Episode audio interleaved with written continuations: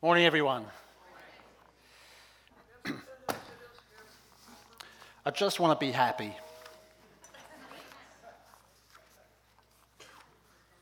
Is that funny? How many times have you heard someone say that? Or maybe you said it yourself. In every uh, human heart, there is this universal desire to be happy, isn't there? And that should tell us something, right? Uh, that we've been created to be happy, uh, that we're wired for happiness. And I was thinking about this in the shower last week. I was down in Pennsylvania.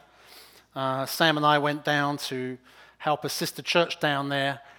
And uh, we were staying at a, a small hotel, and um, I was in the shower and I saw something that made me think about this. And so I took a photograph because uh, obviously I take my phone in the shower with me.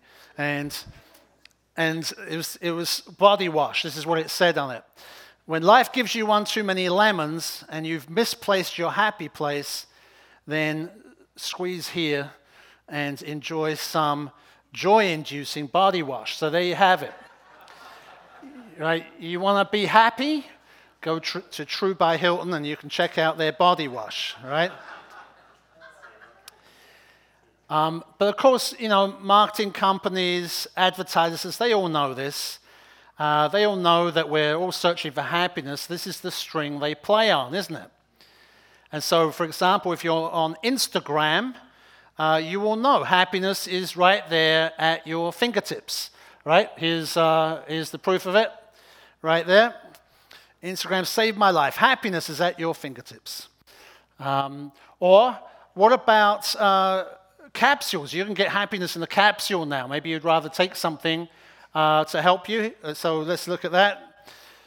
Here's one happiness, it's called. It gives you wings, this uh, particular capsule, right? Or if you don't want it in a capsule, you can put it in your tea, right? You can go buy some happy tea, right?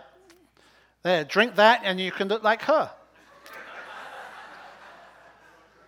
Or maybe you'd rather try a different uh, route. You could go to Harvard.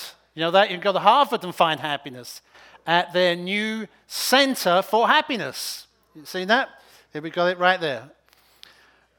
New Center for Happiness there at Harvard you can go to. Thank you. Happiness sells, doesn't it? Happiness sells because it's something we all want. It's what we were created to experience. Uh, when God created the world, it was a supremely happy place. But when man chose his own way over God's way, um, all kinds of sorrow uh, pierced God's good creation. So now, in our present fallen world, there is this constant ache within us. There is this uh, continual, unfulfilled desire to get back to that happy place. And happiness uh, seems so elusive, though, doesn't it? Because it depends so often on our, on our circumstances, and uh, which are so often out of control. So, if things are going well, life is good. We can feel happy. But even then, it can be tinged with a degree of anxiety because we don't know how long it's going to last, right? Something could happen. It may be a redundancy or illness bereavement, divorce, uh, an accident, uh, an accusation. You know, suddenly our happiness evaporates. The sunshine kind of goes out of our lives behind a cloud. Our lives become overcast. And actually, when you think about it, even when things are going well for us, um, we all live under the shadow of death. And uh, that's enough to make anyone despair. And yet, into that darkness and despair, the wonderful light of the gospel has broken in to bring us good news of great joy. And joy is superior to happiness. Right? So, for you mathematicians, I created an equation for you. Right? Here we are. Joy is greater than happiness. All right? Joy is greater than happiness. Now, listen to Henry Tyler in his book Jump for Joy. Let's read this together. He says, Joy is superior to happiness as it is in no way derived from or dependent upon what happens in this world. It is the gift of God. His joy will enhance our days when things are good and we have all we desire, but it will not desert us when, with a sudden shock, life deals us some cruel blow or devastating experience. For this unchanging joy comes from our unchanging God. And it's this joy that God wants to share with every one of us. Listen now to Psalm 16. Let's read this together. Psalm 16, verse 8. This is what David says. He says, I've set the Lord before, always before me. Because he's at my right hand, I shall not be shaken. Therefore, my heart is glad, my whole being rejoices. I love that. My whole being rejoices, he says. My flesh also dwells secure, for you will not abandon my soul to Sheol, which is the realm of the dead, or let your Holy One see decay. You make known to me the path of life. In your presence, there is fullness of joy. At your right hand are pleasures forevermore. Now, many years later, the Apostle Peter actually quoted those same verses. Uh, you can read it in Acts chapter 2. It's on the day of Pentecost, and he applies them to Jesus, um, who was not abandoned to death, but who rose again, so that whoever believes in him would know the path of life and it will lead them to everlasting joy in the presence of God, the joy that God originally intended for his creation. But is that something that we will only get to experience one day when Jesus returns bringing heaven with him? Right? When it's heaven upon the earth? Will we only get to experience that fullness of joy, um, the joy that we were created to know on that day? And uh, that's really the path here that I, I want to take us on this morning. And it's a path that uh, begins and ends with God. So let's start there, okay? The first important point that we have to understand in this is that God exists and has always existed as a fellowship of three distinct persons Father, Son, and Holy Spirit. One God who exists as three distinct and yet inseparable persons. In other words, they are who they are together. One God who dwells in an absolutely harmonious, loving, joyful relationship of three persons. And that's why the Bible says God is love.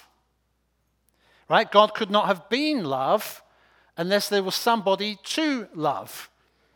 And it's not that he had to create us in order to have someone to love. No, he is love, right? He didn't need to create in order to be who he is. So, how can God then be called love? Well, Jesus, the eternal Son, gave us the answer when he said in John 14, he said, The world must learn that I love the Father. And then a little later on in John 17, he says, Father, you have loved me before the creation of the world. Before the creation of the world, there existed this fellowship of love, this fellowship of love uh, together. The Father loving the Son, the Son responding in love to the Father. Now, you might be sitting here wondering well, what about the Holy Spirit? What part does he play in this? And it would seem that the way that their love is expressed is through the person of the Holy Spirit. And we actually see this dynamic happening in Luke chapter 3. This was when Jesus was baptized. If you know the story there, we see the interaction there between the Trinity Father, Son, and Holy Spirit in, in Luke chapter 3. So if you know the story, you'll know that when Jesus was baptized in water, the Holy Spirit came upon him like a dove. And a voice was heard from heaven saying, This is my beloved Son. This is my beloved Son, he said. The Father made his love known to the Son through the giving of the Spirit. Right? Their love is bound together through the fellowship of the Holy Spirit. And it's not just love, it's also joy. There is joy we see there because, again, at his baptism, the Father said, This is my beloved Son in whom I delight, in whom I rejoice, in whom is all my joy. And so, in this Trinitarian relationship, you see, there's this constant overflow, not just of love, but also joy. There is a delighting and rejoicing in one another. The Father delighting in His Son, the Son delighting to do the will of the Father and empowered by the joy of the Holy Spirit. And that's why Psalm 16 can say, In His presence there is fullness of joy, because it's a constant overflowing joy.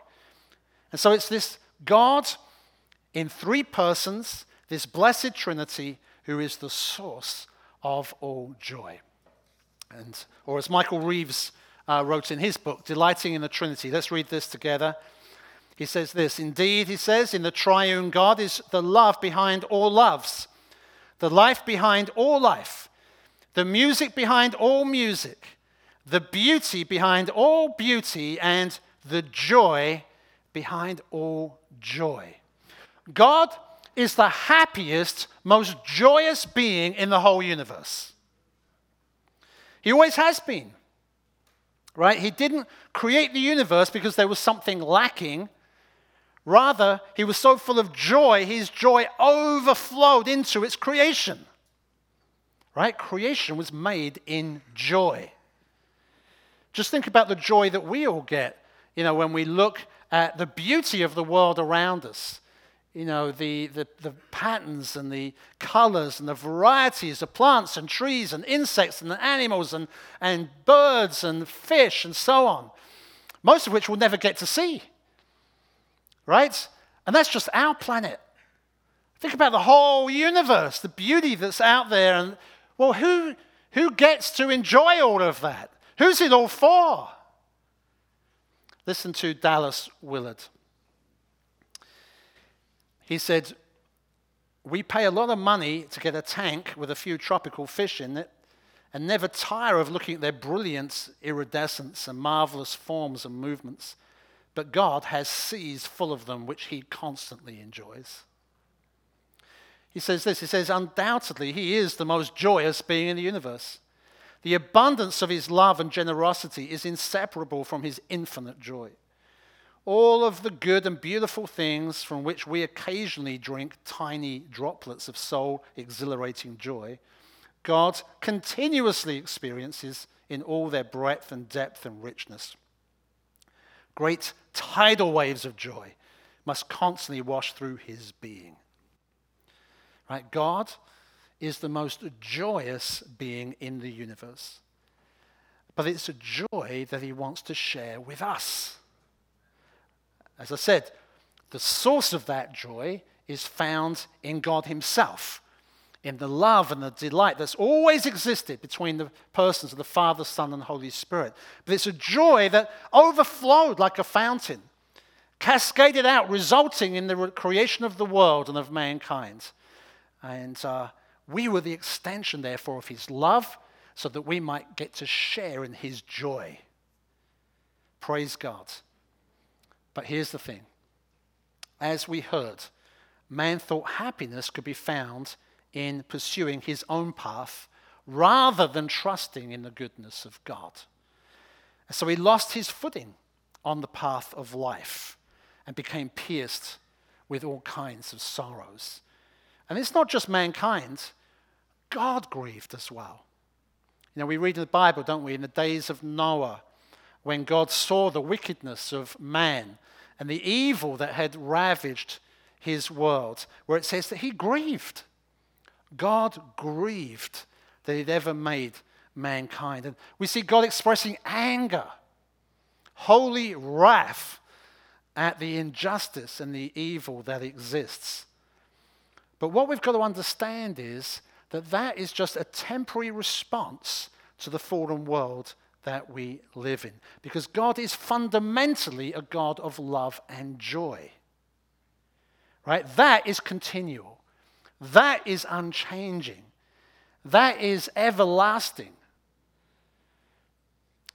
Sorrow and anger are a temporary thing because God has purpose to put things right, hasn't He? To redeem His creation from the curse so we might once again live in the fullness of His joy. And that's why the angel announced good news of great joy. A Savior had been born, one who was going to put things right. The eternal Son was born as a man, Jesus. And it's in Jesus that we find the answer as to whether we can know fullness of joy now, even though we may at the same time be experiencing sorrow.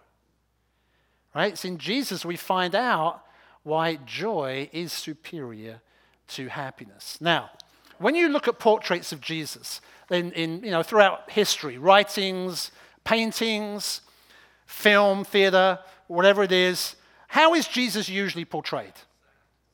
That was sad, a bit somber, solemn, you know? And I suspect that the intent there is to show someone who is serious in his purpose. But I suspect also uh, it's a reflection of what we see in the Old Testament, where he's connected to this suffering servant figure, uh, where it says in Isaiah 53 uh, that he was a man of sorrows and acquainted with grief. Although it makes it clear it was our sorrows that he carried. But in becoming a man, you know, Jesus suffered. He really suffered. He experienced what it is to live in a fallen world. Now, it's been pointed out that what we, when we read the Gospels, we, you know, there are times when it says Jesus wept. He wept, like at the, uh, the death of his friend Lazarus. What you don't read is Jesus laughing. You know, you don't, you don't read anywhere where you know, it says, you know, Jesus saw the funny side of it and chuckled to himself. you don't see that, do you? So, did he just walk around, do you think, with a heavy heart? Two things to consider there. First, there are many things about Jesus that are not recorded for us in the Bible, but we do know that he was born as a real man. He was thoroughly human. He was a man like us, except without sin. And that means he must have laughed. I mean, imagine him growing up as a boy playing with his friends. What's more, he wasn't a loner, he, wasn't withdrawn because we know he went to weddings. He spent time socializing with people, eating and drinking with some of the most unreligious people uh, that there were, tax collectors. And you know, he went to Matthew's party. He had shared in the, in the normal joys of life. And people were drawn to him. All kinds of people. So surely he must have had a, a warm, uh, winsome disposition, don't you think? But secondly, and more importantly, Jesus had continuous, uninterrupted fellowship with his Father, in whose presence there is fullness of joy. Right? Which means even when he was sorrowful, at the same time, he knew that fullness of joy. And that explains uh, what the writer to the Hebrews wrote in Hebrews 1 9, where he's actually quoting Psalm 45 and applying it to Jesus. And this is what it says. Let's read it. Hebrews 1 9. It says, God, your God, has anointed you with the oil of gladness beyond your companions. And that anointing there refers to the presence of the Holy Spirit. And in fact, Sam was referring to it, to it earlier on in, in Psalm 133 about just that oil, you know, dripping down over um, you know, his body. And it's the oil of gladness, it's the presence of the Holy Spirit. And so Jesus walked the earth full of the Holy Spirit and in constant fellowship with the Father.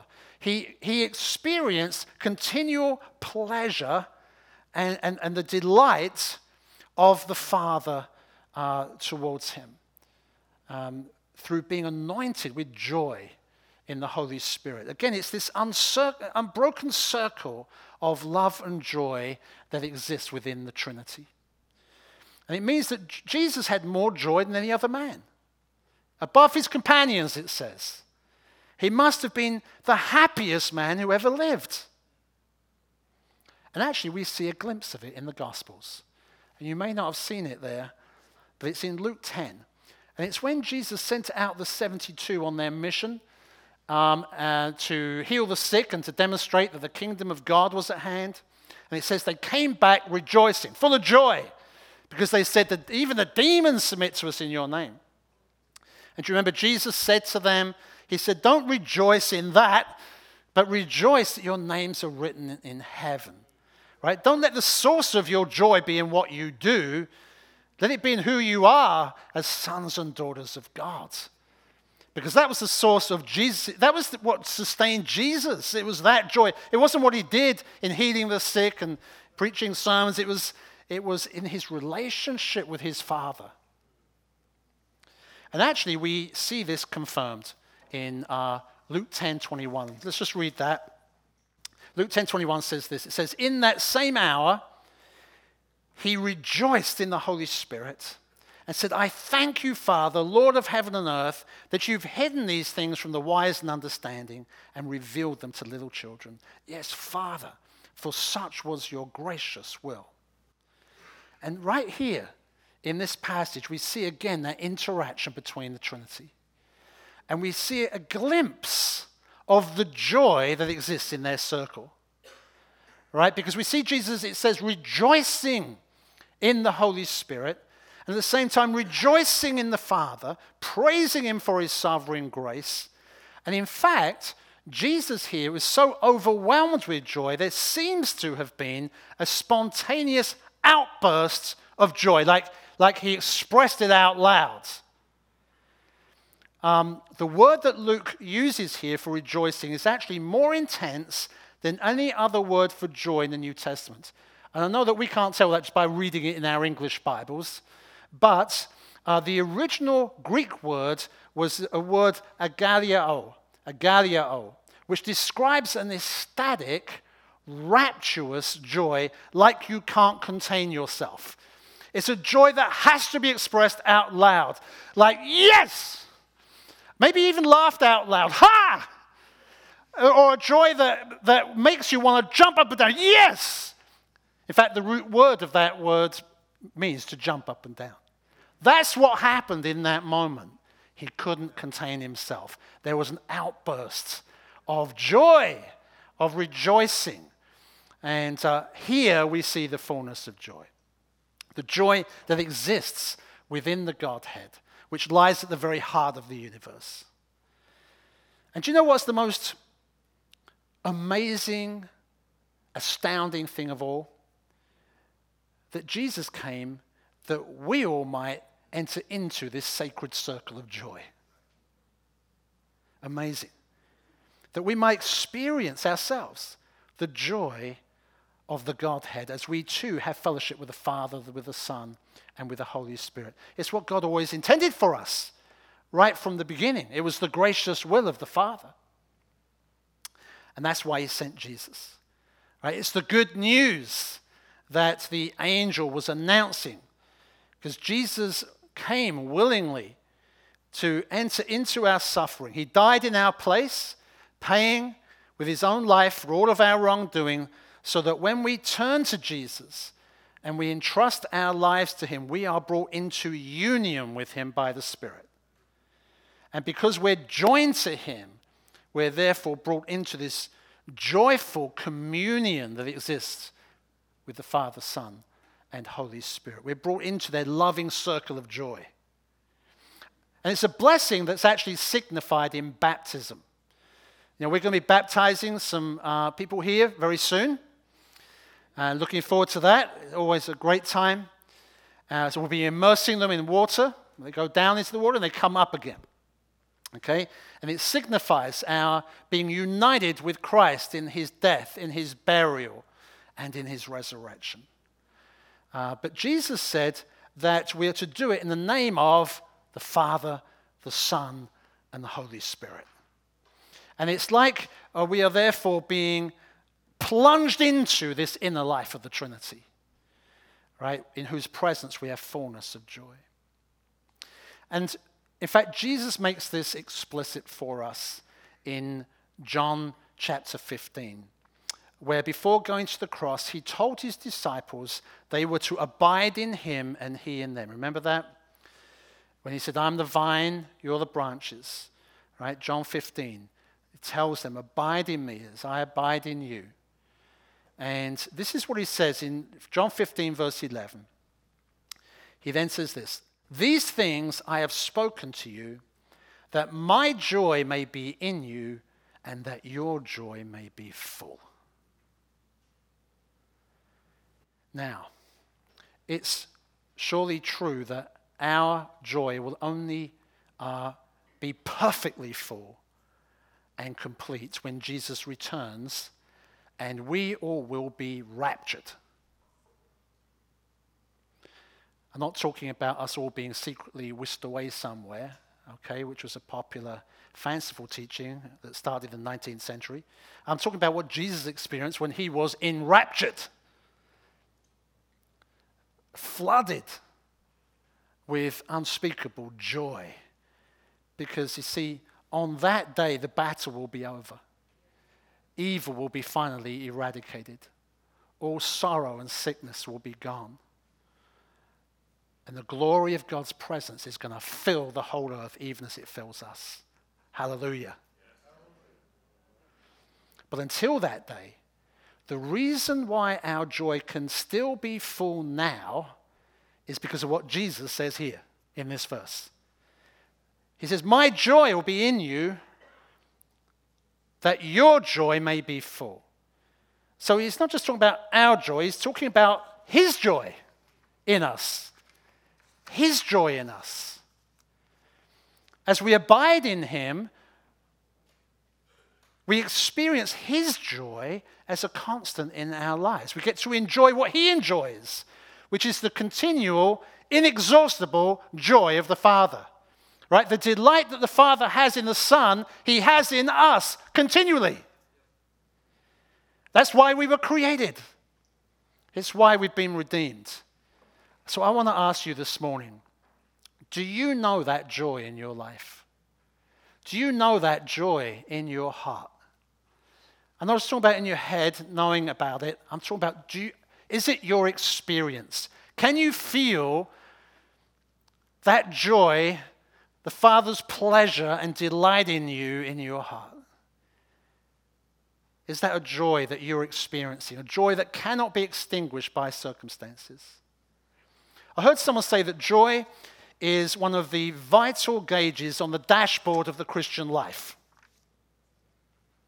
You know, when that kind of needle dips, when you, when you lose your joy, you need to pay attention. Uh, because you're vulnerable.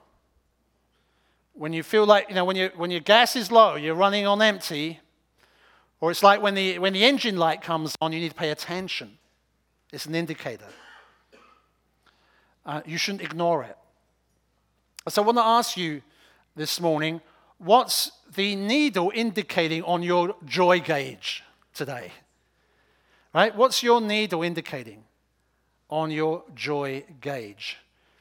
When you lose your joy, it's a spiritually dangerous place to be in. Think about it. If the joy of the Lord is our strength, if that's what sustains us and strengthens us through life, all right, um, then the joy of the Lord is like a barometer of our spiritual life, of how well we're doing. In 2006, 12 men tragically lost their lives in West Virginia in a mining disaster. Some of you may remember uh, that on the news. It was a methane explosion caused by a buildup of those dangerous gases underground. Now, in the early days of coal mining, they used to take canaries into the mines. Uh, canaries are those bright yellow songbirds, right? And they are very sensitive to air quality. So the miners used to take them down in little cages into uh, the mines with them. And, and, and as long as those canaries were singing, the miners knew the air was safe. But if the gas levels became toxic, then the canaries stopped singing. They started to wobble there on the perch and eventually fall off. Christian joy is a bit like that singing canary. One of the first signs of spiritual danger, where we are vulnerable to temptation, where we might lose our way on the path, is when we lose our joy in the Lord. Right? Our hearts stop singing. So, how can we guard against that? How can we experience then the fullness of joy that Jesus offers us? Well, we need to go to the source, right? It's why Jesus says, Abide in me. Abide in me. So we go to Jesus, the one who is full of joy. Uh, we go to receive from him, to drink from him, draw from him. But how do we actually get to experience his joy? How did Jesus get to experience his Father's joy? Anyone? Can you remember? Holy Spirit. Do you remember that? At his baptism, how he got to experience the Father's joy through the giving of the Holy Spirit when he heard those words coming from heaven. The Holy Spirit is the embodiment of the joy that the Father has in the Son and the Son has in the Father. And so, in the same way, the joy of the Lord in us is the presence of the Holy Spirit. It's that anointing of the Spirit. So, we come to Jesus to ask Him, to drink from Him, because He's the one who promises to fill us with His Spirit. To abide in Jesus is to be continually filled with the Holy Spirit. That's how we experience his fullness of joy in us. Um, now, let me show you that in Ephesians 5 as we begin to wrap this up here. In Ephesians chapter 5, this is what the Apostle Paul says to the church in Ephesus. Let's read it together. Verse 15.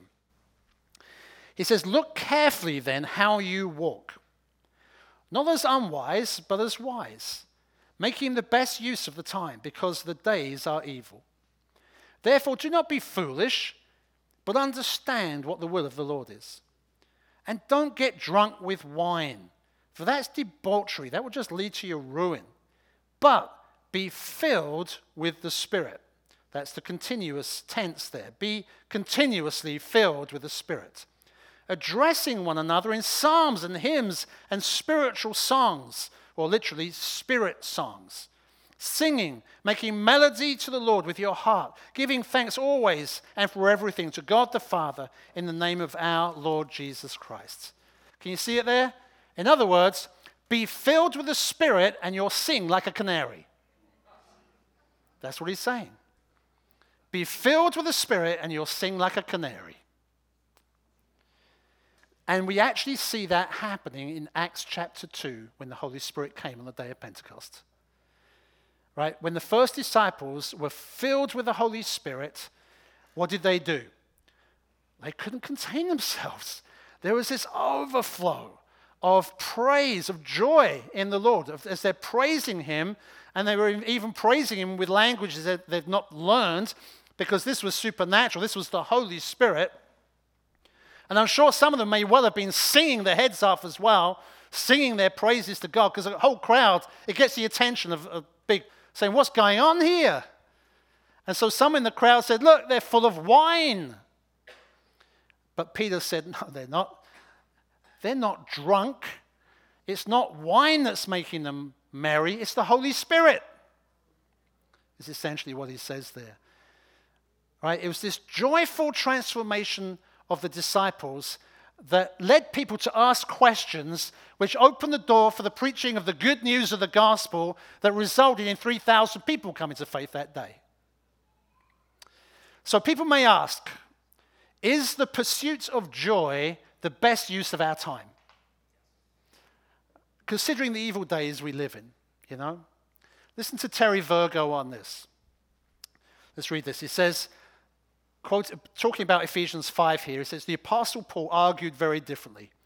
It's because the days are evil that he instructs the church to make the most of the time by being filled with the Spirit, speaking to themselves in psalms and hymns and spirit songs, singing, making melody in their hearts to the Lord. God's answer to the lost and guilty world on the day of Pentecost was to unleash on it a company of men who at first sight appeared to be a party of drunks. They were full of the Holy Spirit and joy, and the joy of the Lord was their strength. And uh, Terry will be with us at the end of uh, July, where he will speak a bit more uh, about this to us. Let me close with this, though. Again, from Ephesians 5, Paul's saying there, don't get drunk with wine, get drunk with the Spirit, is essentially what he's saying, right? Be filled with the Holy Spirit. And then you'll be so full of joy, your hearts will begin to sing. And I want to suggest to you that the singing that Paul is describing here, which takes place in the community of the believers, um, where people may well be singing with their spirits, singing with the language of the Spirit, as Paul describes elsewhere, um, where joy is overflowing from our hearts to God and to one another, where we're making music uh, with our hearts and it's overflowing. I want to suggest to you that that is not just the result of being filled with the Spirit, but it's also the means of being filled with the Holy Spirit because the two are connected. As we come to Jesus as a spirit filled community, singing, giving thanks to Him, making melody to Him in our hearts, making much of Him, then the Spirit keeps coming to fill us again and again because He loves to glorify Jesus. That's how we go on being filled with the Spirit. And it's why our fellowship with one another cannot be separated from our fellowship with the Father, Son, and Holy Spirit. So, with that in mind, I want to invite you to come and join us here on Wednesday night, 7 p.m., in this room for our evening of worship and prayer. Uh, come and join us in singing. Come and be filled with the Holy Spirit. And we're also going to be praying for our new small group leaders new members, those who are serving in the wider community around us, so that, like the 72, you'll know the joy of the Lord as your strength. It's that joy that sustains us through life. Amen. Let's have the band come up. Can we just read this verse again? Psalm 16. Let's read it out loud together as the band come. Let's put it back up, this verse. Can we say this together out loud? Join with me in saying this. I have set the Lord always before me. Because he's at my right hand, I shall not be shaken. Therefore, my heart is glad, my whole being rejoices. You make known to me the path of life. In your presence, there is fullness of joy. At your right hand are pleasures forevermore. Praise God.